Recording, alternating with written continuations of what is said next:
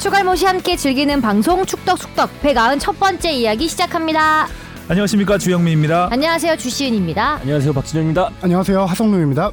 네, 국내외로 참 안타깝고 슬픈 소식들이 이어지고 있어서 좀 네. 차, 차분하게 시작을 했습니다. 주시은 아나운서도 부상으로 네. 고생을 많이 하셨는데 네, 오늘 의욕을 불태워 주셨습니다. 부상 투혼. 부상 투혼입니다. 네. 상태는 좀 어때요?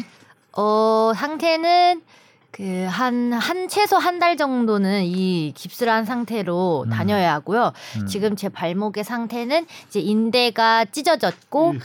인대가 찢어지면서 약간의 골절까 소견이 아, 골- 있는데 그래요?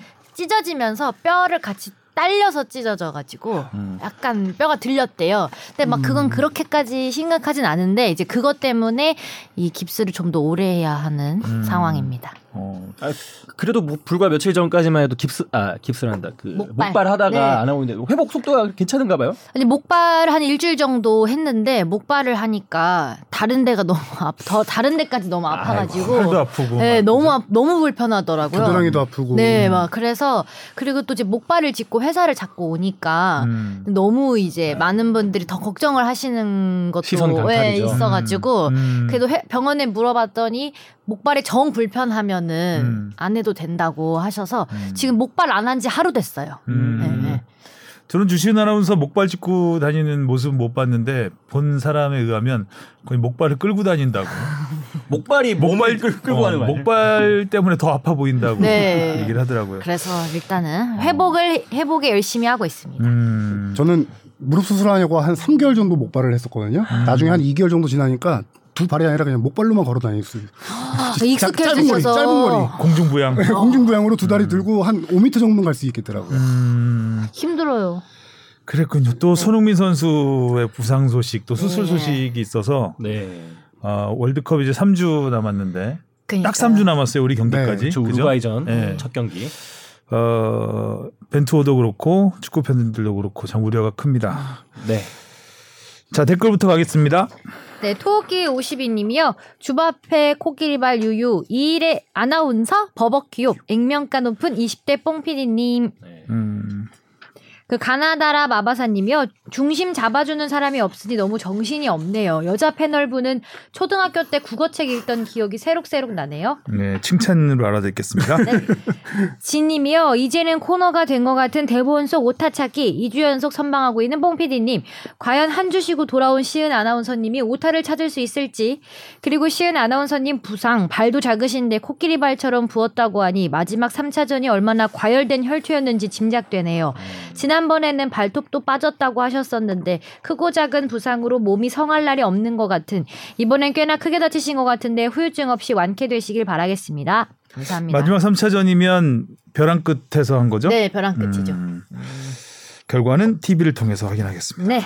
아재 감성님이요. 아, 주바페가 부상이라니 아마도 훈련 중에 발목이 심하게 꺾인 거라면 중요한 순간에 전력 이탈이라 FC 아나콘다의 먹구름이 제 동생이 업무차 독일에 갔다가 기회가 생겨서 경기장에 갔는데 하필 분데스리가에서 독하기로 소문난 살케 공사의 강성 팬들이 도르트문트 트레이닝복을 입고 있었다는 이유로 잡아먹을 듯이 쫓아왔는데요. 다행히 근처에 있던 경찰 및 기마 경찰의 보호를 받으며 꺼내든 대한민국 여권 덕분에 안전하게 살아 돌아올 수 있었다고 했어요. 차붐과 손의 나라에서 왔다는 아직까지도 유효하다고 합니다. 그때 그 경기는 샬케 공사의 홈 경기도 아니었어요. 제가 뽕피디 나이였을 때 ACL 파이널 보러 전세기 타고 가고 우승도 하고 뒤풀이도 하고 부럽죠? 부럽네요. 음. 네, 저는 늘 하위 스플릿에 있는 서울만 봐서. 네. 장진성 님이요. FC 서울이 5일먼이면 제주도 5일먼이 아닌가요? 제주 시작부터가 60 코끼리였는데. 맞네요. 오일머니. 근데 그런가요? 제가 오일머니 얘기하지 않았나요? 네네네. 네. 네가 가라 내가 갈까 님이요. 기자님 아니면 그 누구도 팩트를 말하지 않는 환경. 아시안컵 유치 의미가 과연 있을까요? 차라리 안 하는 게 나을 듯. 술과 시계 모두 LG 트윈스입니다. 94년 이후 28년째입니다. 이제 29년째가 되시는 건가요? 떨어졌죠. 이제. 그렇네요. 네. 에맥 XDOUB님이 올해도 여지없이 서울은 기대에 못 미치는 성적을 냈고 또 여느 때와 마찬가지로 감독이 모든 실패 원흉으로 몰려 조리돌림을 당하고 있습니다. 근데 한 가지 의문이 듭니다. 최용수, 박진섭, 안익수 굉장히 다른 스타일의 관리자들이 계속해서 실패해왔다면 감독에게만 책임을 지우는 건 틀린 결론이 아닐까요? 감독 교체가 가장 손쉬운 방법임에는 틀림없습니다. 허나 지금은 확실히 팀이 하향세라는 걸 인정하고 이걸 반전시키기 위해 선수단을 갈아엎는 수준의 조치가 우선시돼야 할 것 같습니다. 뽕 PD가 말하시면 되죠. 아, 저는 뭐- 감독 탓입니까? 네. 팬으로서 어떻게 생각하시나요? 구단의 운영은 어떻게 생각하십니까? 아 저는 그래도 올해 이제 몇 년 만에 이제 한 감독님 체제로 쭉 갔거든요. 이거는 그래도 좀 성공적으로 보여도 되지 않을까. 그래서 조금 더 내년 쪽까지도 좀 긍정적으로 가도 된다고 생각을 하는데. 근데 안익수 감독이 유임을 하나요? 교체가 유력한 네, 상황이죠. 그쵸. 지금 아, 네. FA컵이 떨어지면서. 음. 그래서 사실 구단에서 할 수 있는 건 감독 교체 카드 어떻게 보면 가장 쉬운 걸 수도 있죠. 구단 근데 사실 이제 선수단을 좀 더 알차게 꾸미는데 좀 더 집중을 하는 게 맞다. 라는 의견에 저도 동감을 합니다. 개인적으로 올해 서울은 좀 부상이 좀 아쉽다고 생각합니다. 이제 뭐 이한범 선수 다친 것도 그렇고 전 특히 또 시즌 초반에 한승규 선수나 고요한 선수가 다치면서 이 중원에서 좀 부딪혀 줄 수 있는 스타일, 이 파이터형 선수가 좀 많이 없어진 게 그런 부분에서 좀 올해 서울이 좀 힘들게 되지 않았나. 사실 네. 부상 공백도 메울 수 있는 정도의 선수단이면 좋겠죠. 그쵸. 그럼 제일 좋겠죠. 음. 어, 유군바님이요. 아니 나폴리 경기 안 보셨나요? 빌드업 축구라는 용어도 웃기지만 나폴리가 운영하는 경기 스타일이 빌드업이 아니면 도대체 뭔가요? 수비 쪽부터 아래에서 잘라가면서 올라가는데 이거는 빌드업 아닌가요? 죄송합니다. 너였냐? 예, 저였죠 너였냐? 지난주였죠. 아. 제가 아무래도 이- 이거에 대해서 아마 댓글 달아주실 것 같다라고 음. 지난주에 얘기했었는데 음. 예 제가 축구를 잘 몰라가지고요. 추발못 네. 하성룡 기자였습니다. 더 그- 그렇게 결론을 내면 돼요? 추갈못으로? 모습 할 얘기 아, 없어. 그게 아니고요. 저는 정정이 이제 어제 사과하고 정정을 그렇죠. 하든가. 제가 이제 이거를 완벽한 빌드업 축구라고 볼 수 있냐라는 거가 지난주 제 의견이었는데 왜냐면은 제가 나폴리 본 경기들 위주로 말씀드리면은 후방에서 전진 패스를 롱볼로 찔러준 경우가 되게 좀 많이 있었어요. 김민재 선수의 롱볼로 가서 오른쪽 맞아요. 측면, 왼쪽 측면으로 가는 케이스도 많았고 후방에서 뭐 김민재 선수부터 공격이 시작하는 것도 많았지만 저는 나폴리는 중원에서부터 좌우로 벌려주는 패스들, 그다음에 중원에서 잘라 들어가는 패스들 이런 거기 때문에 이거 약간 우리 대표팀의 후방 빌드업과는 좀 다른 스타일이 아닐까라는 생각을 했던 거였고요. 예. 벤투식 빌드업 축구를 하는 나라는 별로 없지 않나요? 후방 빌드업을 하는 나라들 후방 빌드업은 하는데 네. 우리도 이제 후방 빌드업을 제대로 하면 그 유럽 스페인이나 어 이런 스타일을 할 수 있겠지만 저희는 이제 뒤 후방에서 많이 공이 있잖아요. 보이죠? 네. 그 거기에다가 우리 이제 축구 대표팀의 특징 중에 하나는 백패스가 많다는 거죠. 그러니까 후방에서 그러니까 앞으로 후방으로 전진 나가지 빌드업 않는. 한다는 그렇죠. 얘기죠. 그래서 점유율만 높아지는 축구를 하고 있는 거죠. 음. 네. 효율성 면에서는 좀 떨어지는 음. 그큰 오해는 없으셨으면 하고요. 유군. 제가 축구 축구 화성룡 감싸기 오늘 네, 죄송합니다. 유군반. 제대로인데. 이 다음에 다음 것도 또 사과해야 돼가지고요. 아, 제가 그래요? 오랜만에 아? 오늘 사과 많이 해야 되는 방송입니다. 와. 발롱 호디움 조르지뉴님이 유튜브로 보셨네요. 그 1시간 1분 40초. 이건 너무 잘못된 정보인데요. 16, 17 시즌 시작할 때만 해도 첼시 전력은 우승권 전혀 아니었고 우승할 거라고 생각한 사람 별로 없었어요. 그리고 후에 얘기하신 이미 세 번 했다는 소리는 뭐죠? 2014, 15 시즌 우승하고 다음 시즌 11호 어유 표현이 격해요. 꼬라박았었는데 안 좋은 상황에서 콘테가 바로 우승시켜서 많이 주목받았던 거죠. 이미 다 갖춰진 팀 콘테가 와서 우승시켰다는 듯이 말하는 건 도대체 뭐죠? 뭡니까? 네, 이것도 어 이거는 제가 제가, 조금 포장하기 어려울 수도 있을 것 같아요. 조리돌림을 당하고 있는데요 네네. 지금. 네. 이제 첼시 감독 시절에 이제 우승 이게 어떻게 나온 얘기였냐면 지난주에 어, 토트넘 감독 와서 이적 시장 세 번 정도 거쳐야 팀이 우승권으로 갈 수 있다라는 표현을 하면서 첼시 시절에는 이제 와서 바로 우승시켰다 이런 얘기를 하는데 제 완벽한 착각이었습니다. 음. 너무 죄송하고요. 그래서 시즌 제가 그 당시 잠깐 살펴봤는데 14, 15 시즌 첼시가 우승을 하고 바로 그 다음 시즌에 10위를 합니다. 그래서 콘테 감독이 10위를 한 팀을 맡게 되죠. 음. 맡고 그 시즌 16, 17 시즌에 와서 바로 우승을 시키고 어 그런 상황이었는데 제가 이 전 감독이 누구였죠? 히딩크 뭐 그때 막 박힐 때 그때인가요? 어 찾아봐요. 아, 잘못 말했다가 또 사과하니까 빨리 모르겠습니다. 기억이 안 납니다. 정답. 사리가 그래요. 네. 그래서 다 기억할 수는 없어요. 이게. 그래서 그렇죠. 네. 이 중간에 우승하고 10위하고 우승했던 거를 제가 12위 기억을 그때 까먹고 바로 우승 우승 이렇게 갔던 걸로 이제 제 기억을 해서 네. 팬들이 많이 있습니다. 궁금하면 그 첼지연 해설위원한테 해설위원. 물어보세요. 그 다음 시즌 우승하고 또 5위 했었습니다. 아. 네. 자 질문 가보겠습니다. 네. 무엇이든 물어보세요. 아. 오드리치님이 보내주셨습니다. 프로야구를 비롯한 한국의 프로스포츠는 상위권 팀을 추려서 가을 잔치를 하는데 축구는 특성상 가을의 꼬리 혹은 쩌리들의 처절한 단기 가을 잔치가 참 재밌습니다. 근데 올해 바뀐 승강제는 사실 해도 해도 너무한 제도 같기도 합니다. 1부 리그 10위가 강등되고 2부 리그 5위가 승격될 수 있는 제도. 대한민국의 사다리 걷어차기와 승자 독식 문화에 K리그가 경종 을 울리는 메시지인가요?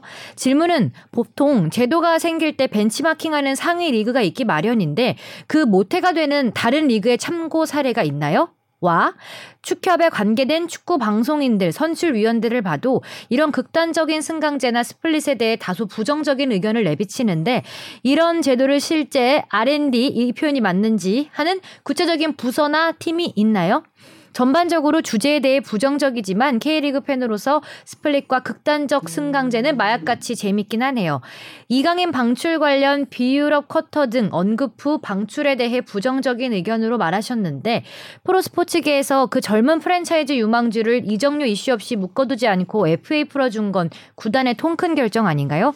구단이 몽니 부리고 시간만 허비하다 이도저도 안 된 선수들이 수두룩했던 거 보면 구단이 이강인을 정말 배려해준 고마운 사례 같은데요. 라고 하셨습니다. 음, 네. 우리 승강제와 승강제 모태가 된 다른 리그는 그 당시에도 많이 소개가 나왔었는데 그 스코틀랜드 리그입니다. 아, 당시에 AFC에서 이제 그 클럽 라이센스 등 그 아시아 챔피언스 리그에 참가를 계속 하려면은 승강제를 도입해야 된다. 이런 어떤 그 기준이 있었고요. 그걸 위해서 2년 동안 연구 용역을 거쳐서 결론을 낸 게 우리나라 K리그 시장은 1부 리그 최상위 리그는 12개 팀으로 운영하는 게 맞다라는 연구 용역이 나왔고요. 그거에 맞춰서 그 정도 규모의 팀 수가 운영하는 유럽의 중소 리그를 알아봤더니 뭐 스코틀랜드도 있고 여러 나라 한 세네 군데가 있었어요. 네덜란드 포함해 가지고 그 중에서 그래서 축구 어, 프로축구 연맹에서 직원들이 거기에 실제 방문을 했습니다. 방문을 해서 리그가 어떻게 운영되는지 여러 나라를 돌아본 다음에 어. 가장 적합한 거는 스코틀랜드 리그 같다. 팀 수도 12개 팀으로 똑같았고요. 음. 상위 여, 6개 팀, 하위 6개 팀, 스플릿 나누고 아, 하는 승강 거기서? 시스템까지 아. 모든 시스템을 그대로 다 갖고 왔습니다. 음. 당시 스코틀랜드에서도 one plus one 시스템이었어요. 최하위 팀은 자동 강등되고 그 위에 팀은 하부 리그 팀과 승강 플레이오프를 통해서 하는 거고. 근데 최근에 이제 승강 플레이오프가 우리는 그 이제 승강 시스템이 one plus two로 바뀌었잖아요. 그쵸. 예, 자동 강등 한 팀, 두 팀이 그렇게 됐는데 요거 같은 경우는 이제 스코틀랜드에서 좀 더 우리가 하나 바꾼 거죠. 이거는 지난해 이사회를 통해서 그렇게 결정이 됐는데 이거는 이부 리그 팀들에게 조금 더 올라올 수 있는 동기부여를 많이 좀 주기 위해서 그렇게 그 우리가 좀 더 추가 한 팀을 더 추가한 케이스입니다. local rule이네요, local rule. 그렇죠. 그 그런 걸 이제 연구 용역하는 그, 그 과정을 거치셨다고 했는데 그럼 그걸 담당했던 부서가 실제로 있었나 봐요. 그럼요. 그 구단 프로축구 연맹의 구단 지원팀이 있고요. 이런 거 당시에는 제 기억으로는 테스크포스를 운영했었을 거예요. 근데 기본적으로도 지금 이런 시스템을 그 구축하고 이걸 구단들과 논의하고 하는 건 구단 지원팀이라고 또 따로 있고요. 아, 네. 자, 아까 설명드리다 잠깐 말았는데 원 플러스 투로 유- 플러스 우리가 한 개 팀을 더 한 건 이유는 내년 시즌 2023년 시즌에 K리그 2 팀이 13개 팀으로 늘어납니다. 11개 팀에서. 음. 네. 13개 팀으로 천안과 청주가 들어와서 13개 팀이 되거든요. 그래서 이제 최종적으로는 어 2부 리그를 16개 팀까지 좀 유지 만들려고 하는 상황에서 2부 리그 팀들에게 조금 더 동기부여하는 측면에서 이제 한 플러스 원을 한 게 있죠. 음. 이강인 관련된 아 그죠 얘기. 이강인. 아, 이강인 지난주에 이제 FA로 풀렸다라고 얘기했는데 이게 통큰 결정이다. 뭐 해석하기에 따라서 그렇게 할 수 있는데 이강인 선수의 이적 과정을 보면은 비유럽 커터 선수를 이강인 선수가 있는 상태에서 데려와서 이강인 선수의 설 자리가 없어졌잖아요. 음, 음. 그래서 구단에서 꾸준히 이 선수를 계속 이적시키려고 했었고 당시 이적료도 한 천만 정도, 한 140억 정도 됐었거든요. 어, 그 정도 책정을 해서 여러 팀들하고 했지만 그 당시 그 이적료를 지불할 팀들이 많지 않았었을 거예요. 그리고 일부 팀들에서 어 이적제가 왔을 때 그 팀들은 이강인 선수가 거절한 것도 있었고요. 음. 그러다 보니까 이 선수를 등 새로운 선수를 등록을 해야 되는데 이강인 선수가 있다 보니까 팀에서 저는 제 개인적인 판단으로는 어쩔 수 없이 이 선수의 방출 결정을 내렸던 걸로 알고 있거든요. 그런데 이 선수 대승적인 판단이라고 제가 해석할 수 있는 것 중에 하나는 제가 알기로는 셀 온 조항이 없어요. 셀 온 조항이라고 하면은 이 선수가 지금 마요르카에서 다른 네. 팀으로 갈 때 이정료가 발생하면 이정료의 일부를 발렌시아가 받을 수 있는 그런 아, 어떤 그 조항은 없었다. 그런 조항을 묶어둬서 어. 선수를 이렇게 FA로 풀어주고 보낼 수는 있었는데 제가 알기로는 그거 세론 정도 안 한 걸로 봐서는 이렇게 충분히 해석은 할 수도 있죠. 음. 근데 당시에 제가 하고 싶은 얘기는 그만큼 발렌시아가 선수 등록을 위해서 이강인의 방출이 급한 상황이었다. 이걸 얘기하고 싶었던 겁니다. 그리고 이강인을 일단 활용하지 못한 부분에 대해 있어서는 그렇죠. 부정적인 의견이 많을 수밖에 네, 없죠. 그렇죠. 당시 구단주는 엄청 쓰고 싶어 했고 감독들이 안 썼던 거죠. 음. 음. 다음 질문이요. 네, 니가 가라 내가 갈까 님이 보내주셨습니다. 우선 이태원 참사에 애도를 표합니다. 지난번 이정찬 기자님께서 시도민 구단의 한계점을 설명해 주시면서 협회의 단순 리그팀 늘리는 방안에 대해 변화가 필요하다고 생각합니다. 첫 번째, 수원FC, 강원FC와 같이 성적이 잘 나와도 정치적인 영향으로 단장 교체가 올해도 벌어지는데 리그 참가 시 단장과 프로, 프런트에 대한 규정은 별도로 없나요? 단순히 아무나 해도 되는 구조인 거면 이제는 변화가 필요할 것 같습니다. 두 번째, 아직도 협회는 단순 리그에 참가팀을 늘리는 분위기인지 궁금합니다. 일부 리그에서 최대 세팀이 강등할 수 있고 2부 리그에서 최대 세팀이 승격할 수 있는데 23년도는 2부 리그에 13팀이나 참가 해서 리그의 질이나 팀 간 격차가 더 벌어질 것 같고 홀수 팀이라 다시 누군가는 비번으로 쉬어야 하는 일정이 나와야 합니다. 단순히 팀만 늘리는 거 이제 변화가 필요할 것 같습니다. 출신으로 2, 3부 리그 간 승강제는 과연 추진이 될까요? 될까요? 영영 안 될 것 같은데 축덕 숙덕 덕분에 축구 외에도 많은 걸 배웁니다. 감사합니다. 음, 날카로운 질문이네요. 네, 엄청 많은 질문들을 보내주셨는데요. 수원 FC랑 강원 FC 얘기하면 엄청 길어질 것 같긴 한데 음. 그냥 최대한 간단하게 좀 설명드리면 저 이영표 대표 같은 경우는 2년 계약 기간이 끝나자마자 강원도에서 끝나자마자가 아니 올해 12월 달에 끝나는데 네. 어, 이제 이미 재계약 안 하겠다라는 통보를 한 상황이고요. 근데 여기서 문제는 이영표 대표의 그 운영 구단 운영 평가가 상당히 좋아요. 일단은 당장 성적만 놓고 보면은 구단 그 최고 성적. 첫 시, 그렇죠. 아, 네. 첫 시즌에는 강등 위기까지 갔지만 그 상황에서 거의 최용수 감독 표현을 빌리자면은 10고 초려였거든요. 그렇죠. 네. 10번 정도. 10고 초려 정도 해서 최용수 감독도 처음엔 no를 했다가 이영표, 감- 이영표 대표의 어떤 의지와 미래에 대해 비전 제시한 거 이런 걸 음, 보고 음. 결정을 해서 팀을 잔류시켰고 올 시즌은 최다 타, 그 최고 성적 타이인 6위를 기록했고요. 네. 성적적인 측면에서뿐만 아니라 스폰서 유치 기존에 한 다섯 여섯 개 정도 되는 스폰서를 이영표 대표가 온 다음에 열 몇 개로 늘었고요. 와. 그래서 지금 구단 운영 평가 1위예요. 음. 제가 알기로는 강원이 운영 수익률 1위거든요. 운영 수익률. 어, 수익률 1위고 그런 식으로 지금 벼- 좋은 평가를 받았음에도 문제는 강원도지사의 당이 바뀌었습니다. 아이고야. 이전 최문순 전 지사와 현 김진태 돈- 도지사의 당이 다른데 이거는 우리가 대- 그, 이것 때문이다라고 표현하기는 힘들겠지만 이렇게 실적이 좋은 사람을 재계약 불가 사유를 그- 밝히지 않고 교체를 어, 재계약을 하지 않겠다라고 통보한 거는 그렇게 정치적으로 해석할 수밖에 없는 상황인 것 같아요. 확실히 또뭐 이유를 물어보면 답변이 나오지 않나요? 그래서 왜 뭐- 강원도 이 실무 책임자에게 물어봤더니 실적은 인정합니다. 하지만 구단이 좀 어떻게 새로운 분위기에서 새 출발을 좀 하고 싶었습니다. 라는 답변을 했는데 다시 바닥으로 가고 싶다는 얘기인가요? 그- 새로운 그러네요. 분위기에서 상위 스플릿은 아 어색해. 우리는 하위로 가야 돼. 새로운 분위기로 이건가요? DTD도 아니고 근데 지금 김진태 지사 된 이후에 네. 행보를 보면 어 전임 도지사 행정에 대해서 다 지우려고 하고 있잖아요. 네, 흔적을 다 대놓고. 그렇죠. 레고랜드도 다 그렇게 해서 일어난 거 아니에요. 지금 음. 레고랜드 사태가 약간 좀 이슈화가 되다가 상- 살짝 묻히는 분위기긴 한데 네. 이게 앞으로 계속 꽤 오랫동안 네. 금융권에서는 큰 파장을 일으킬 것 같다는 전문가들이 예상을 하고 있거든요. 그 사건도 대표적인 거죠. 그것도 이제 전 지사가 한 행정이었기 정책이었기 때문에 근데 이것 산데 이게 스포츠까지 이런 식으로 와버렸다는 것에 대해서 분노를 금할 수가 없고요 저는 네. 그렇죠. 늘 이렇게 엮이네요. 시도민 구단이 항상 이런 경우가 많았어요. 음. 저희 지자체 선거, 지방 선거가 이뤄진 이후에 당이 바뀐 지자체장이면 꼭 다음에 대표라든가 단장이라든가 고위층이 좀 바뀌는 그런 인사가 상당히 많았었고요. 그러니까 뭐 선거 운동 좀 도와줬다고 그렇죠. 사장 사장 안 치고 음. 도지사가 임명하는 자리니까 네. 그 지자체장이 임명하는 자리니까 성남 FC 같은 경우도 뭐 구단의 그 생존이 왔다 갔다 했었고 네. 수원 FC도 마찬가지인데 아 과거에도 경남, 뭐 인천 대표적인 사례들이 많이 있어요. 근데 제도적으로 어쩔 수 없는 게 아닌 아닌가 싶어요. 그렇죠. 안타깝지만 네. 네. 이거를 아 기업 구단으로 탈바꿈하기 도 쉽지가 않고 네.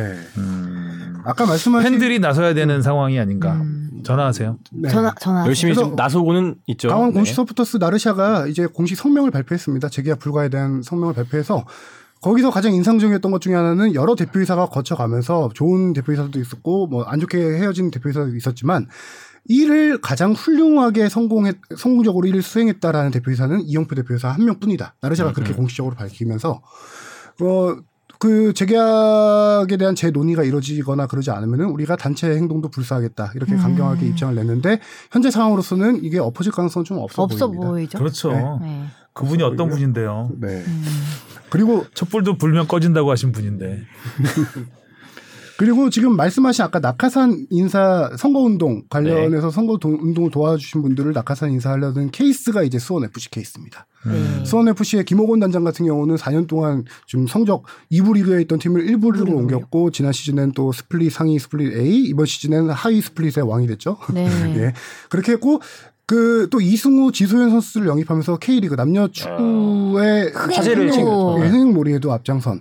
역시 경영 운영 능력 평가에서는 좋은 평가를 받았지만 어 여름 선거 이후에 소문이 많이 돌았어요. 이영표 대표도 그렇고 김호곤 단장도 그렇고요. 그래서 걸개도 많이 현- 걸렸었죠. 예. 그렇죠. 현수원 시장의 선거를 도왔던 캠프에 있던 축구인들 이름까지 이미 다 뭐 나와서 알고 있는 상황인데 제가 듣기로는 어느 정도였냐면은 단장, 사무국장, 감독까지 그 새로운 시장이 다 이미 생각을 해두고 선수까지 바꾸죠, 뭐. 선수 뽑을 때 이. 사람 좌냐 우냐 따지고 뽑는 건가요? 좌우자. 너 왼쪽이 오른쪽이야? 왼쪽이 어. 오른 축구를 제대로 아, 왼쪽 날개 오른쪽 날개 쓰면 되고 중도는 그 미드필더 쓰면 되나? 정치 성향부터 파악하고 와. 세상에 이런 코미디가 없는 거죠. 진짜요. 말이 안 되는데요. 그래서 김호건 단장도 이런 소문을 접하고 김동규 감독 너무 지금 팀을 워낙 잘 이끌고 있잖아요. 그래서 그쵸. 김동규 감독의 재계약을 우선적으로 추진을 해서 감독 자리는 일단 지켰고 어, 사무국장 자리는 아직 계약 기간 남아 있어서 괜찮은데 단장 자리는 지금 바뀔 상황이 거의 유력합니다. 이렇게 만약에 위가 다 바뀌어 버리면 김도균 감독이 이제 계속 유임을 한다고 해도 좀 그, 계속 저 흔들리겠죠. 흔들리죠. 운영하는데도 쉽지 않으실 것 같아요. 팀 운영에도. 그러니까요. 시즌 초반에 시즌 초반에 성적이 안 나올 경우 지금 바로. 분명히 감독 자리에 새로 생각하신 분이 있다라고 했잖아요. 음. 그분을 앉히기 위해서도 흔들기가 시작되죠, 바로.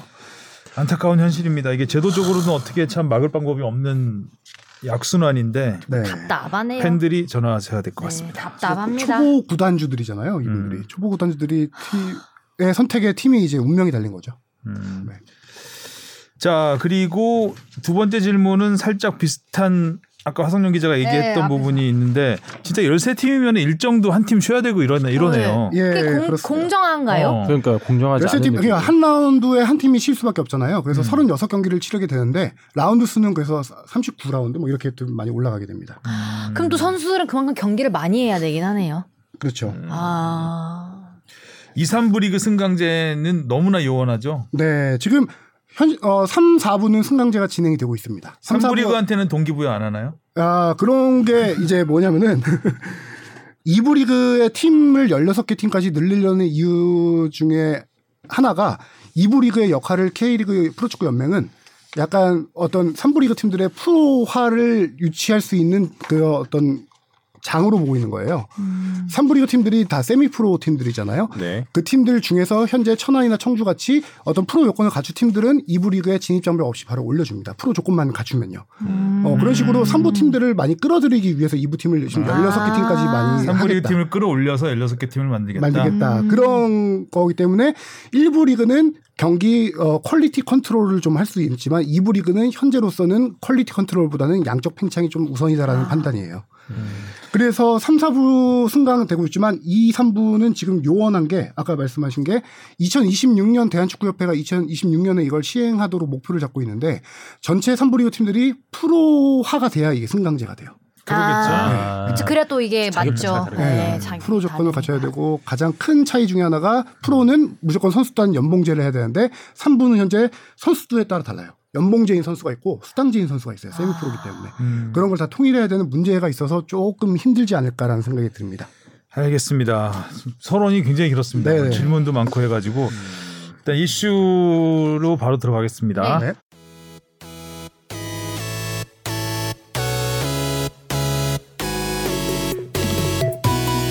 여러분은 지금 축덕 속덕을 듣고 계십니다. 잊지 말고 하트 꾹. 자, 손흥민 선수가 이제 수술을 받게 됐습니다. 네, 오늘 새벽에 소식이 음. 들려왔죠. 어, 세게 부딪혔어요. 네. 음. 아, 이제 안화골절, 안화골절이 축구 선수들이 종종 있는 당하는 부상인데 네. 전뭐 생각나는 장면도 꽤 있고요. 뭐 마스크 쓰고 출전하는. 그러니까 손흥민 선수가 이제 경기 아니, 경기 끝나고 선수들하고 라커룸에서 이렇게 네, 웃고서 단체 사진. 찍는 모습 이런 모습을 봤을 때 아 그렇게 큰 부상은 아닐 수 있겠다라고 생각했는데 결과적으로 수술을 필요로 하는 상태가 된 거죠. 안화골절 수술하면은 진단이 6주 정도 나온다고요. 네, 그 기본적으로 육주라고 하는 걸 제가 이제 다른 저 전문의들 인터뷰를 좀 여러 가지 살펴보니까 네. 뼈가 붙는데 4주래요. 뼈가 붙는데 아. 4주고 그게 단단해지는 과정을 1, 2주에서 6주 정도라고 하는 것 같더라고요. 음. 그래서 지금 손흥민 선수의 정확한 부위는 안 나왔잖아요. 네. 토트넘 같은 경우도 부위는 알죠 우리가. 어, 라운드라고 요- 했는데. 예, 오- 왼쪽 광대뼈 위쪽 예. 그쪽이잖아요. 아, 영국 언론에서 facial fracture라고 하는데 음. 의학적 용어로 facial fracture라고 하면은 안면 골절. 안면과 안와를 복합으로 생각한대요. 그러겠죠 네. 안면 골절. 아. 그래서 이게 안면이냐 안와에 따라서 안와냐에 따라서 좀 회복 기간이 많이 다르다고. 아, 그 진짜, 진짜 세밀한 정확한 안면이 더 길다고. 안면이 길겠지. 아. 음, 그러니까 한마디 이제 광대뼈 안면이 광대뼈 그렇죠. 함몰이라든가 이런 게 있을 테고 이제 눈 주위를 둘러싸고 있는 뼈를 얘기하는 거니까 네. 어, 이 육주 진단이 이제 기본 기본 육주로 보는 거잖아요. 최소 육주죠. 육주. 예. 그게 안와골절의 경우 예. 그렇죠. 그럼 이제 안면골절로 가면 더 길어질 수도 있다는 건가요? 그렇죠. 안면골절로 가면은 일단은 그 기본 정도를 봐야 되겠죠. 안와골절 자체는 물론 안와골절 자체도 이제 정도가 있겠지만 안와골절에서 뭐 금이 간 정도라면은 어, 빨리빨리 복귀한 사례들이 많이 있죠. 음. 데브라이너 같은 선수도 18일 만에 복귀했던가요 그때? 네. 그걸 지금 가장 희망적인 시나리오로 바라보고 있죠. 뭐 부딪힌 정도도 손흥민 선수랑 좀 비슷해 보였고 당시 상황이 그랬기 때문에 음. 그때도 뭐 유로 2020에 출전할 수 있느냐 없느냐 이 여부의 갈림길에서 이제 1차전은 못 뛰고 2차전부터 뛰기 시작하면서 그때는 또 뭐 별 이상 없이 계속 쭉 뛰었었거든요. 마스크도 안 하고 뛰었잖아요. 네, 마스크도 안 어. 하고. 그렇죠. 데브라이너 선수는 더군다나 그라운드에서 뛰어가다가 상대 어깨에 부딪혀서 코뼈까지 같이 나왔었거든요. 음. 코뼈까지 부러졌고 안와골절이 왔던 상황인데 수술하고 뭐 18일 만에 손흥민 선수 같은 경우는 지금 이게 어느 정도냐가 안 알려져서 그런데 저희가 여- 몇 가지로 추측을 해보건데 토트넘에서 공식 발표하기를 후 토트넘 의료진들과 함께 재활을 한다라고 했어요. 이거에 문- 좀 의미를 아. 살펴봐야 되는 게 이 토트넘에서도 충분히 월드컵 전에 손흥민과 함께 할 수 있는 걸 생각해서 재활을 시키는 게 아닐까라는 생각이 들더라고요. 저는 오히려 반대로 해석 될 수도 있다 생각하는데 그러니까 너무 기니까 회복이 어차피 월드컵에 못 나갈 것이니 소속팀에 머물면서 회복을 해라 이렇게 생각할 수도 있을 것 손흥민 같은데. 선수 손흥민 선수가 역대 부상을 당했을 때 케이스를 보면은 장기 부상일 경우 한국에 들어와서 항상 치료를 했었거든요. 예를 들어 이게 그 정도의 장기로 갈 부상이다라고 했으면은 수술 후에 뭐 한국에 다시 돌아올 수도 있을 상황이지 않을까 생각을 하는데 현지 언론 보도는 지금 월드컵 저기 시작 전에 마지막 경기가 리즈전인데 음. 리즈전에 마스크를 쓰고 나올 수도 있지 않을까라는 추측까지 나, 추측 보도도 나오고 있거든요. 그래서 토트넘에서도 이게 뭐 정확하게 나오지는 않았지만 그렇게 장기 부상까지 이어지진 않을 것이다 예상하고 있지 않을까 싶습니다. 그러게요. 구단에서 발- 발표할 때 수술 후에는 구단 우- 아, 의료진과 함께 재활을 할 것이다. 음, 네. 라는. 발표까지 하진 않잖아요, 보통. 그렇죠. 어느 정도 수술을 한다, 뭐 이 정도까지만 발표하는데 재활을 할 것이다라는 것까지 발표를 했다면 어, 수술하고 재활을 열심히 하면 조기 복귀도 가능하다라고 음. 보는 게 아닐까. 음. 물론 육주 진단이 나와버리면 뭐 끝나는 거죠. 끝나요. 근데 그 이제 월드컵 기간 동안 어차피 구단 일정은 없기 때문에 선수 입장에서는 자기가 편한 곳에서 재활하는 게 낫잖아요. 네. 그렇죠. 그러려면은 그야말로 진짜 한국에 와서 좀 쉬, 쉬면서 가족과 함께 쉬면서 뭐 그럴 수도 있을 것 같은데 구단에서 계속 데리고 있겠다라는 거는 구단에서 계속 케어를 하겠다는 거잖아요. 그러니까는 뭐 약간 긍정적으로 해석할 수도 있지 않을까. 또 긍정적으로 보고 싶은 것 중에 하나가 이게 부위가 어, 어느 정도 골절이냐가 중요하다고 한 게 그냥 금간 수준인 거냐 아니면은 복합 골절이냐 이게 중요한데 음. 우리가 잘 아는 지금 나폴리의 최전방 공격수 오시멘 선수 같은 경우는 지난해 11월 달에 정말 심한 복합 골절이 왔었어요. 근데 음. 그 당시 주치 인터뷰 당시에 눈알이 안하고를 뼈 튀어나올 정도로 심한 복합 골절이었다라고 했는데 이 선수가 3개월 뒤 복귀할 것이라는 예상이 나왔는데 2개월 뒤에 복귀했고 음. 이정엽 선수 같은 경우도 우리가 잘 아는 이정엽 선수 네. 같은 경우도 당시 복합 골절이었는데 2개월 진단 나왔지만 1개월 만에 복귀를 했어요. 이렇게 심한 것도 복귀를 좀 앞당기고 있는데 만약에 그런 상황이 아니고 손흥민 선수가 이렇게 복합 골절이 아니고 조금 다행인 상황이라면은 앞서서 데브라위너 그다음에 존 테리 선수도 2007년 정도에 네. 수술하고 한 사흘 닷새 만에 돌아온 것 같아요. 금방. 돌아. 마스크 투명 마스크 그거죠. 닷새 만에 어, 닷새 만은 조금 힘들지 모르겠지만 의사들이 진단하는 건 약간 보수적으로 보니까 그렇죠. 아, 통증만 의지가- 없으면 다 뛰려고 하잖아요. 그 네. 통증만 어, 맞아요. 없어지면 그렇죠. 맞아요. 아 잘 아시네요. 네, 주 맞아요. 앞에가. 통증만 없으면 일단 통증이 있어도 뛰죠. 맞아요. 진통제 먹어. 근데 이제 포지션이 최전방 공격수다 보니까 아무래도 부상에 더 많이 노출되잖아요. 수비수보다는. 아 근데 어떻게 보면은 그래도 수비수보다는 헤딩을 할 경우가 좀 더 적고 손흥민 선수 스타일상 뭔가 그런 거에 제약을 덜 받기 때문에 또 본인이 또 본인의 무게감과 이- 그 중요한 네. 걸 알잖아요. 근데 달리다가 항상 걸려 넘어지는 일이니까 최전방 공격수라는 게. 네. 그래서 얼굴 쪽은 자주 부딪힐 수밖에 없는 그렇죠. 상황이죠. 헤딩을 안 하더라도. 네. 그러니까 무리는 안 했으면 좋겠는데 뭔가 손흥민 선수의 성격상. 무리를 할 것 같은 느낌이어서 그게 좀 그러니까 걱정되죠. 특히 손흥민 선수는 스프린트를 많이 하는 스타일이기 때문에 스프린트를 못 따라가는 선수들이 뒤돌다가 손으로 얼굴 치는 케이스가 음. 많아요 그동안. 그리고 한 가지는 손흥민 선수가 공중볼 경합을 원래 잘 안 해요. 그쵸 잘안 했죠. 그게 약간의 트라우마라고 할 수 있는 게 팔 골절. 팔을 한번 더. 그게 다 공중 떴다가 떨어지면서 과정에서 생겼기 때문에 공중볼 경합을 잘 안 하는데 지금 이 상황에서 우리가 희망대로 만약에 돌아오게 된다면 그런 거는 이제 기대하기는 조금 힘들죠. 아, 당장은. 당연히 하지 않았으면 좋겠어요. 당연히 뭐 근데 사실 뭐 손흥민 선수의 존재만으로도 힘이 되는 선수니까 이게 뭐 벤치에서 지켜보는 것만 벤치에 있는 것만으로도 진짜 큰 에너지가 되잖아요. 아, 팬으로서는 뭐 당연히 무리 안 하는 선에서 무조건 돌아오길 바라는 마음밖에 일단 없습니다. 최종 엔트리에는 넣, 넣지 않을까 싶어요. 네, 축구협회도 아마 지금 뭐 수술 경과를 지켜보고 좀 더 판단하겠다라고 했지만 최종 엔트리는 제 생각에도 무조건 들어갈 것 무조건 같긴 들어갈 하고요. 것꽤 같고. 있죠. 뭐 부상 당해도 엔트리에 또 포함됐었던 그럼요. 경우. 그럼요. 그러니까 월드컵도 이 경기 기- 그 시간이 좀 있기 네. 때문에 어, 그 기간에 한 경기라도 뛸 수 있으면 맞아요. 음, 뛰어야 되니까. 그렇게 생각하니까 진짜 그것도 다행이라 생각 들더라고. 저희가 H 조잖아요. 맨 마지막 조. 그래서 경기. 수가 네. 그러니까 뭐 이때까지 뭐 기사가 뭐 개막 몇 조 앞으로 다가왔다 이랬는데 사실 뭐 우리 날짜 첫 경기 우루과이전을 생각해 보면 그래도 며칠의 여유라도 조금 더. 있죠. 4일 있다 하죠. 네, 그래서 그것만으로도 정말 아, 불행 중 다행이다라는 생각이 들더라고요. 그래서 최종 명단에 넣어놓고 이번 대회 보면은 최종 명단이 14일까지 제출입니다. 11월 14일까지. 근데 선수 교체는 첫 경기 하루 전, 24시간 전까지 가능해요.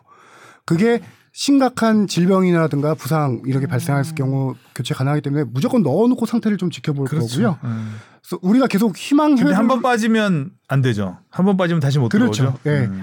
근데 예비 엔트리가 55명입니다. 예비 엔트리는 이미 지난달에 다 냈고요. 음. 저 예비 엔트리에 들지 않은 선수로도 교체는 가능해요. 어. 음.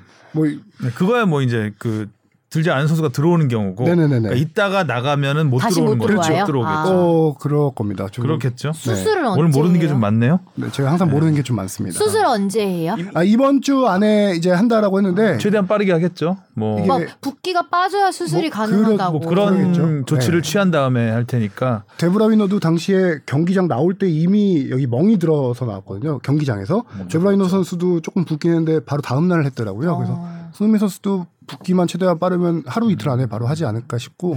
근데 이번에 그 음벰바? 음메, 음메. 음벰바.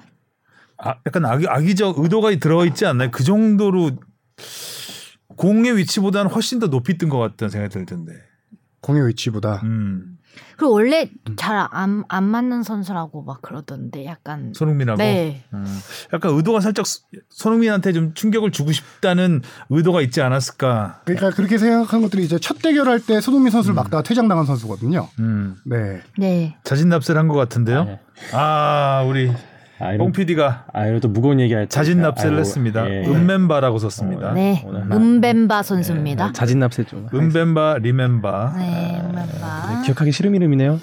이제 선수 그 팬들이 약간 조금 의도성이 있지 않나라고 보는 거는 저도 그 장면을 여러 번 돌려봤는데 이렇게 어깨 부딪히고 나서 이 선수가 오른팔을 조금 네. 뿌리치는 더 네. 앞으로 나가는 액션이 있어요. 그것 때문에 그런 건데 이, 이 선수 지금 이 선수가 이 손흥민 선수를 다치게 하고 나서 또 케인 선수의 얼굴까지 치거든요.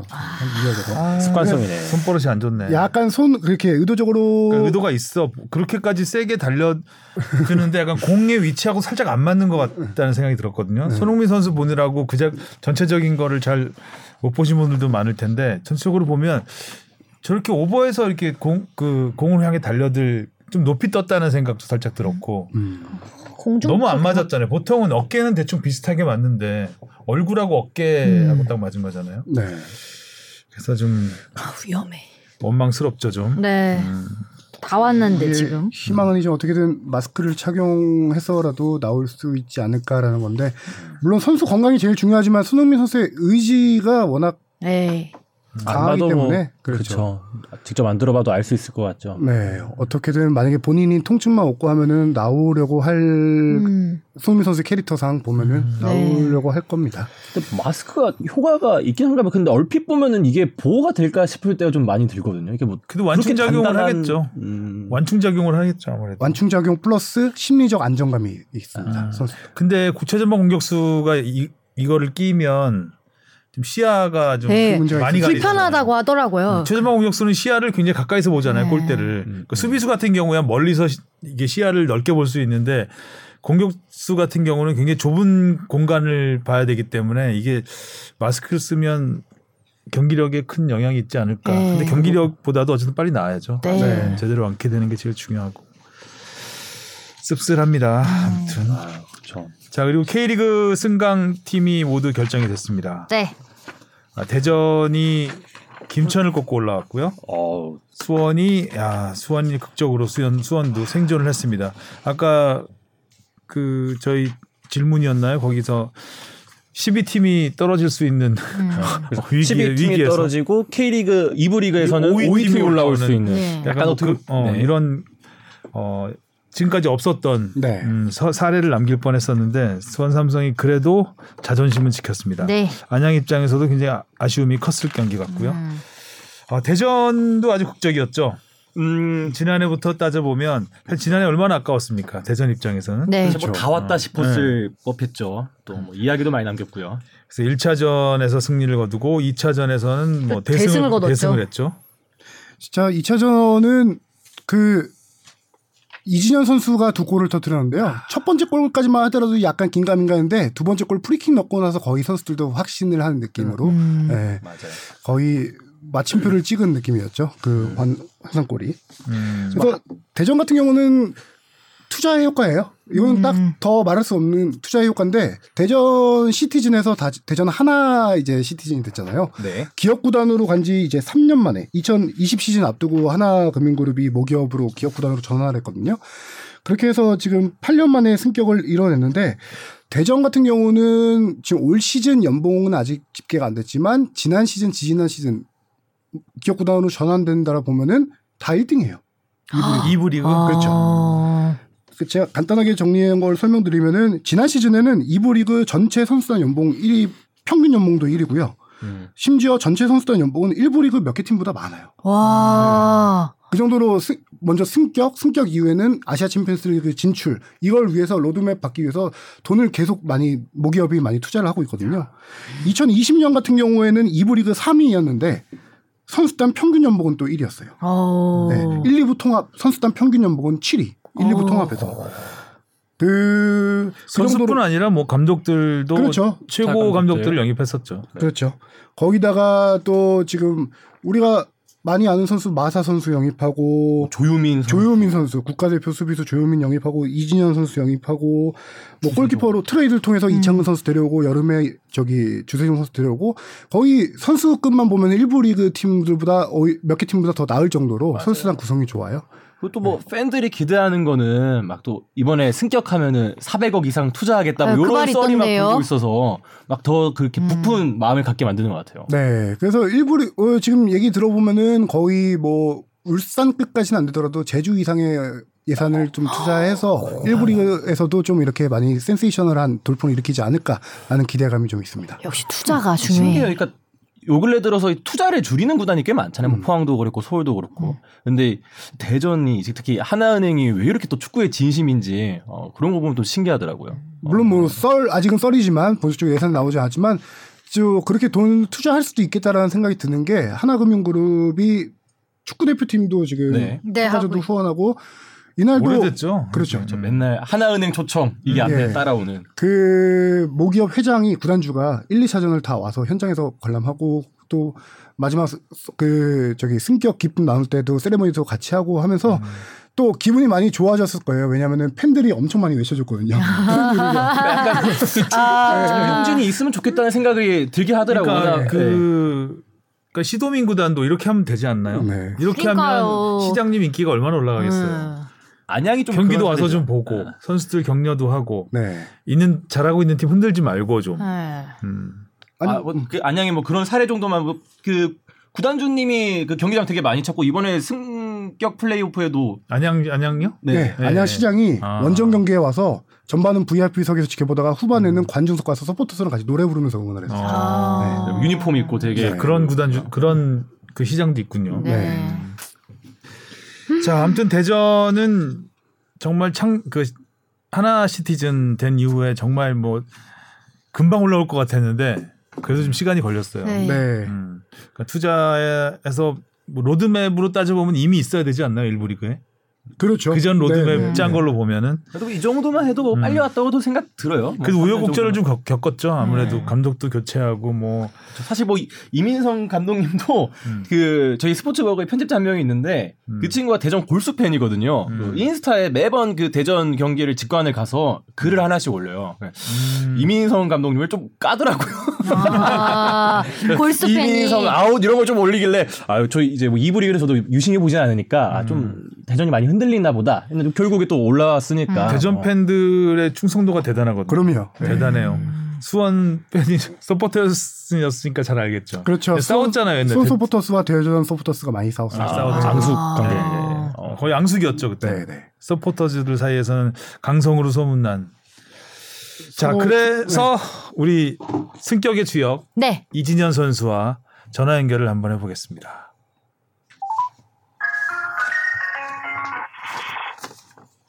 여보세요? 네, 안녕하세요. 주, 어, 주영민입니다. 네, 안녕하세요. 아나운서 주시은입니다. 네, 안녕하세요. 네 안녕하세요 스포츠 머그 박진영 PD입니다. 네, 안녕하세요. 네, 저 하성룡입니다. 네, 안녕하세요. 네, 청취자 여러분들이 질문을 많이 해주셨는데 네. 주시은 아나운서가 정리해서 질문을 좀 어, 짧게 짧게 드리겠습니다. 음. 네. 답변 부탁드릴게요. 이 질문을 그래도 또 너무 처음부터 무겁게 음. 하면 안 되니까 음. 지금 뭐 하고 계시다가 전화 받으셨나요?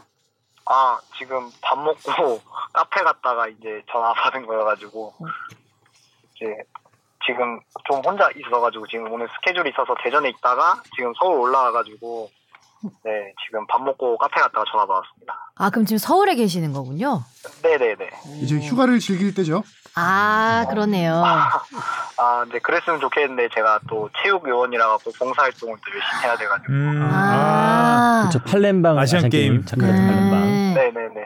그럼 어쨌든 지금 승강 플레이오프를 통해서 승격하셨는데 이 충분히 그 기쁨을 누리셨나요? 어, 사실 근데 그 날만 좀 많이 팀원들이랑 좀 즐기고 했던, 했던 것 같고요. 그 다음날에는 솔직히 말해서 그냥 선수들도 이제 각자 휴가를 떠나야 되니까 음. 각자 알아서 다, 다 떠나더라고요. 그래가지고 지금은 좀 약간 무뎌진 편입니다. 철저한 아. 비즈니스였군요. 그러게요. 휴가가 더 중요해. 그럼 이제 김천과의 승강 플레이오프에서 이길 자신이 있으셨나요? 어, 사실 뭐 자신이 있었다기보다는 사- 그냥 상대 팀을 만나서 자신이 있었다기보다는 저희 팀에 대한 확신이 있었어요. 사실 이제 경기를 하기 전부터 저희 팀의 분위기가 워낙 좋았기 때문에 음. 또 우리가 하던 대로 그냥 경기를 한다면은 어느 누구랑 하더라도 이제 경기를 이길 수 있다는 생각을 많이 하고 있었어요. 그러니까 그 분위기가 좋다는 게 그 팬들한테도 다 전해졌던 것 같아요. 특히 1차전 끝나고 나서 팬들이 그 네. 버스 주위를 둘러싸서 경기 전. 아 경기 전이었나요? 1차전 그 경기하기 전에 버스 들어올 때 팬들이 에스코트 해 줬었죠. 네 네 네. 어, 그 당시 좀 선수들 버스 안에서의 반응이 좀 어땠었나요? 처음에 이제 그냥 경기장 도착했는데 갑자기 시끄러운 소리가 나서 봤는데 이제 서포터즈 분들이 앞에서 이렇게 응원 해 주시면서 support 아니 그러니까 support 해 주시면서 가 가시 이게 가 주시더라고요. 그래서 저희 선수들도 뭐야 뭐야 하면서 약간 어리둥절하면서 살짝 다들 이제 약간 뭔가 전쟁에 들어가기 전 약간 비장한 음. 각오를 다진다고 해야 될까? 약간 그런 느낌이었어요. 음. 네, 그리고 저기 그렇게 해서 1차전 승리하시고 이제 2차전에서 특히 활약이 좋으셨잖아요. 아 네. 그 진짜. 2차전은 그쵸. 그 환상 프리킥 골이었죠. 거기서 끝났죠 사실상. 네, 그 프리킥 골 차는 순간 골 들어가기 전에 이미 세레모니 시작했던 것 같은데요. 아, 네, 그 궤적을 보고 약간 들어갈 것 같아갖고 일단 갔는데 어, 또 골대를 맞아가지고 음. 골대 맞는 거 끝까지 보고 이제 갔던 것 같아요. 보통 골대 맞고 나가잖아요. 저희 아나콘다는 늘 그랬거든요. 근데 그 골대 맞고 그렇게 들어가기 쉽지 않은데 그래서 더 약간 극적이지 않았나 골이. 음, 음. 아, 또, 근데 또 그런 경기에서 또 극적인 상황이 또 나와줘야 약간 팬들도 약간 좋아하시지 않을까 싶어요. 아, 의도했다. 골대 맞고 들어가는 어, 것까지. 의도했다. 네.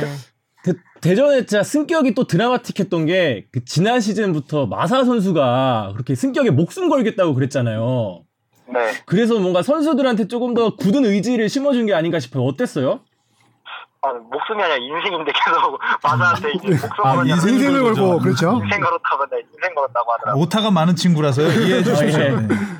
일단 뭐 사실 이제 마사 선수가 작년에 또 저희 팀에 와서 좋은 활약을 하고 그런 인터뷰를 통해서 선수들이나 이제 스태프들한테 이제 많은 메시지를 남겼었는데 그런 이제 얘기를 통해서 선수들도 각오를 다지고 또 올해 이제 승격을 도전하면서 작년에 실수를 이제 되풀이지 않 되풀이하지 않겠다는 이런 각오도 좀 다시 새롭게 사- 새긴 것 같아요. 그 작년에 실수라는 게 이제 2차전에 강원에 역전패했던 거 네네. 그거일 텐데 이번에도 1차전 승리하고 2차전 들어가기 전에 선수들이 작년 생각을 조금 어떻게 했었나요? 네, 뭐 일단 1차전 끝나자마자 저희도 이제 이제 절반 이제 겨우 절반 끝났다고 더욱 더 집중해야 된다고 저희 선수들끼리 다독였던 것 같고 2차전 끝날 때까지 절대 긴장을 안 놓쳤던 것 같아요. 네. 그 올 시즌 어쨌든 마지막까지 많은 활약을 보여주셨는데 올 시즌 본인에게 점수를 매긴다면 100점 만점에 몇 점을 주고 싶으신가요? 어, 한 80점 정도 주고 싶어요. 어, 왜 20점 없죠? 어, 20점은 제가 중- 시즌 초반에 이제 부상으로 또 몇 경기 또 빠지고 몇 경기 좀 빠진 수가 있어가지고 또 팀에 좀 도움이 되지 못한 점이 있어. 그래도 막판에 만회를 해서 80점 정도를 주고 싶습니다. 80점 높은 점수예요. 그렇죠. 시즌 초반에 대전 상황이 조금 안 좋았잖아요. 하위권까지 처지기도 했었고요. 네네네. 그러다가 어- 한 4월, 5월 정도부터 쭉 팀이 치고 올라왔는데 음, 음. 조금 뭐 이진현 선수와의 그 부상감도 관계가 좀 있을까요? 어떤 원동력이 있을까요? 뭐 사실 이제 저뿐만 아니라 이제 다른 선수들도 이제 코로나 이제 확진으로 인해서 몇몇 선수들이 계속 경기에 참여를 못하는 상황이었는데 이제 그런 선수들이 이제 속속 시- 돌아오면서 이제 팀 성적도 동시에 이렇게 향상이 된 것 같아요. 그 대전이 홈에서는 한 번도 진 적이 없어요? 그러니까 지금 연승 기록을 새로 세웠죠. 아, 네. 연승 기록을 20, 23경기 연속 무패 기록이었죠? 대전이요. 네네네네. 네. 오, 그 대전 팬들이 주는 기운이 확실히 다른가 봐요. 그 안, 안방에서. 네, 확실히 이제 홈에서 경기를 하면 이제 팬분들께서 주시는 응원이 좀 남달라가지고 저희도 음. 아, 뭐 지고 있더라도 절대 이번 경기는 지지 않겠다라는 약간 믿음 이런 게 있어가지고 후반전에 저희가 뒤집거나 좀 비기는 경기를 많이 했던 것 같아요. 지고 있었어도. 음. 그리고 또 임대생 주세종 선수의 역할도 빼놓을 수 없을 것 같아요. 팀에 그쵸. 확실하게 어떤 플러스 알파가 됐던 것 같은데 어떻게 좀 생각하세요? 일단은 세종이 형이 오면서 이제 베테랑으로서 이제 좀 중심을 좀 잘 잡아줬던 것 같고요. 저도 이제 그 세종이 형을 통해 가지고 세종이 형이 중심을 잡아주면 제가 좀 더 맘 놓고 공격을 하면서 좀 득점에 관여를 하고 이랬던 것 같고 또 세종이 형이랑 호흡이 또 잘 맞아가지고 팀에 세종이 형이 온 게 정말 플러스 요인이 아닌가 싶습니다. 그 K리그 1으로 이제 올라가게 됐는데 그 가장 기대되는 팀 상대하고 싶은 팀 있나요? 음. 어 일단은 친정 팀들을 만나는 게 좀 더 기대가 되는 것 같고요. 아무래도 음. 이렇게 또 제 3자의 팀에서 이렇게 만나는 게 또 신기하고 또 재밌을 것 같아가지고 포항이나 아니면 대구를 만났을 때 경기가 재밌을 것 같습니다. 음. 둘 중에 혹시 더 만나보고 싶은 팀 있어요? 진짜 지기 싫다. 어, 어, 뭐, 제 개인적인 얘기는 아닌데, 이제 팬분들께서 이제 강원 얘기를 많이 하더라고요. 아, 작년에. 작년에 음, 그런 상품이 그런 게 있었기 때문에. 네. 강원이랑 만나서 이제 이어가지고 좀 팬분들의 이제 아쉬움을 좀 달래줄 수 있는 경기를 좀 하고 싶네요. 음. 마사 선수도 좀 개인적으로 벼르고 있지 않을까라는 생각을 예, 강원은 좀 잠깐 몸담았으니까요. 아. 네네네. 음, 혹시 이번에 그 프리킥 골 넣고 그 사- 상의 탈의 세레머니가 인상적이었는데 강원이랑 어, 친정 팀을 만나거나 강원 만나서 골 넣는다. 그러면 또 그런 세레머니가 나올 수 있을까요? 아, 근데 이번에는 좀 약간 극적인 경기여서 그런 세레모니였지 아마 리그 경기 때는 안 하지 않을까. 다음 경기 영향이 있을 수 맞아 있어. 하격 영향이 있어요. 경고 음. 먹는단 말이에요. 음. 근데 첫 골 넣고는 안 벗었는데 두 번째 골 넣고 벗은 거는 경고 이제 생각 안 하고 그 정도의 기쁨이 컸던 거죠. 그쵸, 약간 네. 포골 넣고 이제 좀 더 승격에 대한 확신이 생겨가지고 음. 그때 좀 기쁨을 주체를 못하고 좀 벗었던 것 같습니다. 그 경고는 내년 시즌에 이어지진 않죠 징계가. 근데 다시 리셋되는 거예요. 네. 다 확인을 하고 준비된 준비된 음, 세레모니. 네. J네 J. 모든 모든 게 다 의도했던 거구나. 프리킥 골부터. 음. 그리고 저도 이건 제 개인 질문인데 좀 궁금한 게 그 경기 다 끝나고 이제 플래시 인터뷰할 때 이민성 감독이 인터뷰를 했잖아요. 네. 그때 선수들이 아이스박스를 들고 가서 물 얼음물을 딱 쏟아 부었는데 아이스박스에 머리를 강하게 부딪히셨어요 감독님이. 네네. 그 옆에서도 지켜보면서 웃고 있던 모습이 포착됐거든요. 네. 예, 간- 당시 감독님이 좀 그 이후에 리액션이 좀 어떠셨는지 궁금해요. 아니, 사실 이제 감독님도 아마 그거를 좀 두려워하셨을 것 같아요. 저희가 선수들이 좀 감독님한테 끝나고 이제 뭐 어떻게 할지 몰라가지고 좀 준비를 하고 있어가지고 뭐 행가를 하든 뭐 얼음물 뒤집어 쓰든 약간 감독님도 약간 겁내하시고 계셨던 것 같은데. 어, 근데 거기다 머리까지 맞으셨으니 네. 그 이후에 뭐 선수들에게 뭐라고 하거나 그런 건 없었나요? 네, 전혀 그런 거 없고 그냥 승격의 기쁨만 나눴던 것 같습니다. 음. 그리고 나서 팬들이 이제 감독님도 부르고 선수들도 부르고 앞에 앉혀놓고 노래 불러주고 네. 감독님한테는 이대로 바로 대전 월드컵 경기장 가자고 했을 때 감독님이 오케이 하셨거든요. 그 네. 이후에 좀 에피소드가 궁금해요. 어떻게 됐는지. 어, 일단 그렇게 해가지고 월드컵 경기장에 가서 저희가 이제 그 북쪽 어디 어디였더라? 그쪽 올라가가지고 선수 선수들 올라가 있고 이제 팬분들은 밑에서 이제 같이 소통하면서 노래도 부르고 약간 뭔가 선- 축제를 즐기는 듯한 그런 거를 했었는데 또 되게 색달랐던 것 같아요. 선수들이 위에 올라가서 저희가 이제 서포터 분들이 아닌 저희가 이제 대전 응원가도 불러 음. 불렀던 것 같고 또 팬분들이 또 따라서 같이 또 즐겨주시고 하니까 저희도 되게 뜻깊었던 경험이었던 것 같아요. 아, 그게 김천이 아니라 대전까지 가서 그렇게 한 거였어요?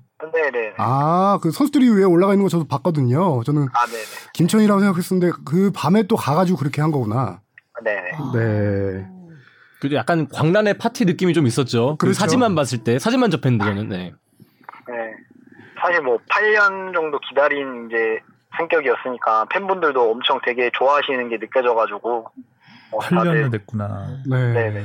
그 8년 동안 그 황선홍 감독이라든가 스타 플레이어 감독들이 많이 거쳐갔는데 이민성 감독님의 장점 뭐 특징이 뭐가 있을까요? 민버지.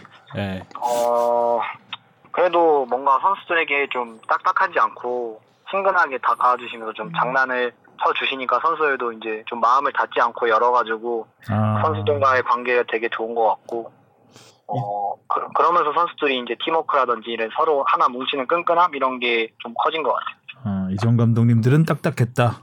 아니 그건 아니에요. 뭐 대전은 원래 K리그 1에 있었던 팀이기 때문에 저 어, 제자리로 돌아온 거잖아요. 오- 정말 긴 기다림을 거쳐서 음. 계속 오랫동안 K리그 1에서 남아 있, 있길 바라겠습니다. 네 감사합니다. 자, 오늘 인터뷰 감사하고요. 저희도 열심히 응원할게요. 네 감사합니다. 감사합니다. 네, 감사합니다. 안녕히 계세요. 이지현 선수가 말을 참 잘하네요. 네, 어, 조리 있게 말을 말을. 그냥 조리 있게 잘하고 네. 축구도 조리 있게 잘하고 네. 조리 돌림 잘하고. 자, 이제 뭐 일부 리그에 안착했으니까 정말 음. 큰 맞아요. 큰 숙제 하나 했고 저는 그 경기 중계 장면에서 그게 떠오르더라고요. 그 되게 아기 팬이 있었거든요. 아기 여성 팬. 그리고 막 울면서 막 애들이 봤는데 아기 여성 팬 하니까 좀 어색해. 여자 뭔가- 아기. 예, 좀 말을 좀 조심하게 하려다 보니까 아무튼 그 친구들이 아, 이렇게 우는 걸 보니까 영원한 대전의 팬이 되겠다. 그래서 일부 리그에서 좀 더좀 훨훨 날아 올랐으면 좋겠습니다. 네. 그럼 어떻게 대전 팬으로 바꿔? 아예 저 전혀 네번 어, 서울 대전 한번 붙을 때 음. 어, 잘해주세요 대전 분들. 자연스럽게 서울 얘기 나와야겠네요. 아, FA컵 그러네요. 얘기를 아, 해야겠네요. FA컵 결승전이 있었는데 네. 아, 역시 서울이 좀 역부족이네요. 음. 네. 서울이 1차전에 참 잘했는데 네. 아, 그 리드를 지키지 못하고 2대 0까지는 정말 어. 엄청난 희망에 어, 다막 들떠 있어서 어, 잠깐 꿈을 꿨습니다. 아, 우승할 수도 있지 않을까. 네. 역시 전주성에서 그렇죠. 그저 1차전 두 꼬름 골을 1차전 두 골을 따라 잡은 기운이 2차전까지 이어진 거죠. 맞아요. 이 기세는 거기서 이미 넘어갔다라고 보고요. 제가 볼 때 이 FA컵 2차전 1, 2차전을 한마디로 정리하면은 감비아의 마법과 깨병이 이뤄낸 우승입니다. 바로 음. 이게 왜냐면 바로 선수가 1차전에서 골을 넣고 나서 어 다리. 다쳐서 네. 교체아웃 됐는데 앞 근육이 근육 저기 허벅지 앞 근육이 찢어졌어요. 찢어져서 져서 3주 2, 3주 정도 진단을 받았는데 이 선수가 2차전 앞두고 감독에게 출전하겠다라고 얘기를 한 거예요. 어, 출전하겠다라고 얘기를 하면서 감독에게 얘기한 게 감비아 선수들은 마법이 있습니다 라는 표현을 했다는 겁니다. 오. 네. 실질적으로 안 믿었죠. 김상식 감독도 워낙 잘 알잖아요. 이게 기본적으로 2, 3주 한국 선수들은 2, 3주 정도 걸리는 건데 이 선수가 출전을 하겠다. 그래서 출전시켰는데 1골 1도움을 기록합니다. 네. 그리고 나서 겨- 거의 승부가 기우는 후반 막판쯤에 다시 나왔. 네, 아픈 부위를 다시 부여잡고 나왔죠. 나- 네. 어, 네. 진짜 마법이네요. 진짜? 마법을 부렸네. 바로 선수가 진짜 다 하더라고요. 그러니까 1차전 볼 때도 뭐 2차전도 마찬가지지만 사실 전북 선수들이 공 잡을 때 물론 다 잘하죠. 근데 무섭다고 느껴지는 선수는 없거든요. 진짜 바로가 공 잡고 드립을 치는 순간부터 아 이거는 진짜 확실히 위가 찾아오는구나. 아 진짜 그리고 그 1차전 때 그 거의 솔로 플레이에 가까운 그렇죠. 그 가마차기 골 있잖아요. 네. 아 이 선수의 클래스가 확실히 뭔가 다른 선수들과도 차이가 있구나. 우리가 잘뭐 알고 있는데 깜빡 잊고 있던 게 프리미어 리거 출신입니다. 음, 어디 어디서 뛰었어요? 수완지 시티에서 네, 어. 기성용 기성용 선수랑 같이. 아. 먹었었죠. 네. 달라요. 바로 선수가 골 잡, 이렇게 공 몰고 가면 음. 기대가 되죠. 프리미어 리그에서도 알아주는 스프린터였어. 스- 그 속도. 음. 네. 수비도 잘해주고. 그러니까 실력도 실력인데 이런 또 뭔가 프로 정신까지 겸비하고 있으니까 마법까지 아, 있으니까. 거의 얼마나 magician. 예. 못그 이기죠. 마법이 있는. 마법의 비밀이 밝혀졌는데 경기 끝나고 나서 감, 그 저기 바로 선수가 마법은 무슨 마법이에요. 감비아 내 친구들이 이날 경기장 온다고 해서 너무 보여주고 싶어서 뛰었다. 아. 그렇게 얘기를 하더라고요. 친구들한테 잘 보여주고 싶어서 뛰었다고 하더라고요. 친구로이드. 네. 어. 그리고 아까 이제 꾀병이라고 한 거는 2차전에서 김진수 선수가 어, 뒤에 잡지 뒤에 않았나요? 허벅지를 부여잡고 쓰러집니다. 네. 맞아요. 그게 얼마 전 리그 경기에서 다쳤던 부위예요. 그래서 아. 그렇게 치료를 해서 돌아온 똑같은 부위를 또 부여잡고 했길래 모든 선수들과 팬들 다 생각했을 거예요. 월드컵. 월드컵. 아. 네. 그 이거 그 상황에서 다들 아웃이라고 생각한 순간 또 김진수 선수가 뛰었어요. 다시 들어옵니다. 안 뛰길 바랐거든요. 네, 솔직히 저도요. 여러 가지 이유로. 네. 그래서 팬들도 팬들도 그 당시 제가 전북 관계자한테 얘기 들어보니까 팬들도 이 선수 그냥 지금 빼라고 빼라고. 막 그 정도였는데 선수가 본인이 뛰었다고 해요. 끝나고 나서 김상식 감독이 인터뷰 기자회견에서 걔가 원래 깨병을 잘 불려요 이렇게 얘기를 하는데 아. 그 얘기를 들은 김진수 선수도 웃으면서 들켰네요 이런 식으로 얘기했는데 깨병일 수가 없죠 그게 네. 모든 걸 참고 뛰었는데 워낙 경험이 많은 선수니까 아 내가 괜찮겠다 싶어서 뛰었을 거예요. 음. 본인도 월드컵 앞두고 무리하고 음, 안 싶지 않았을 텐데도. 일단 우승컵이 아른거리기도 하고 음. 이 정도는 괜찮겠다 판단이 섰을 겁니다. 그렇게 된다니까요. 뛰다 보면. 네. 아무튼 몸 조심해야겠습니다. 네. 월드컵 앞두고 진짜요. 감비아의 마법이 좀 이렇게 널리 퍼져서 네. 네. 빨리 빨리 좀 나왔으면 좋겠습니다. 한번 이렇게 좀 하고. 손흥민 선수 얼굴도 만져주고 음. 해서 대한민국의 마법이 있기를. 네. 네. 어 조규성 선수가 MVP가 됐고 네. 네. 김상식 감독은 그래도 체면은 차렸습니다 마지막에 그쵸. 많은 비난을 유종의 미. 예, 딱 그거죠. 유종의 미를 거뒀습니다. 자 이렇게 해서 축구 시즌은 이제 다 끝났죠. 네. 이제 월드컵만 남았습니다. 아, 아무튼 그. 이 월드컵에서 좀 잘해줘서 맞아요. 많은 국민들에게 좀 위로가 됐으면 네. 위로와 힘이 됐으면 하는 바람입니다. 몸 조심 주법회도 몸 조심 잘하시고 네. 알겠습니다. 쾌차하시기 바라겠습니다. 네. 자 오늘 수고하셨고요. 다음 주에 만나요. 안녕. 안녕. 고맙습니다. 고맙습니다.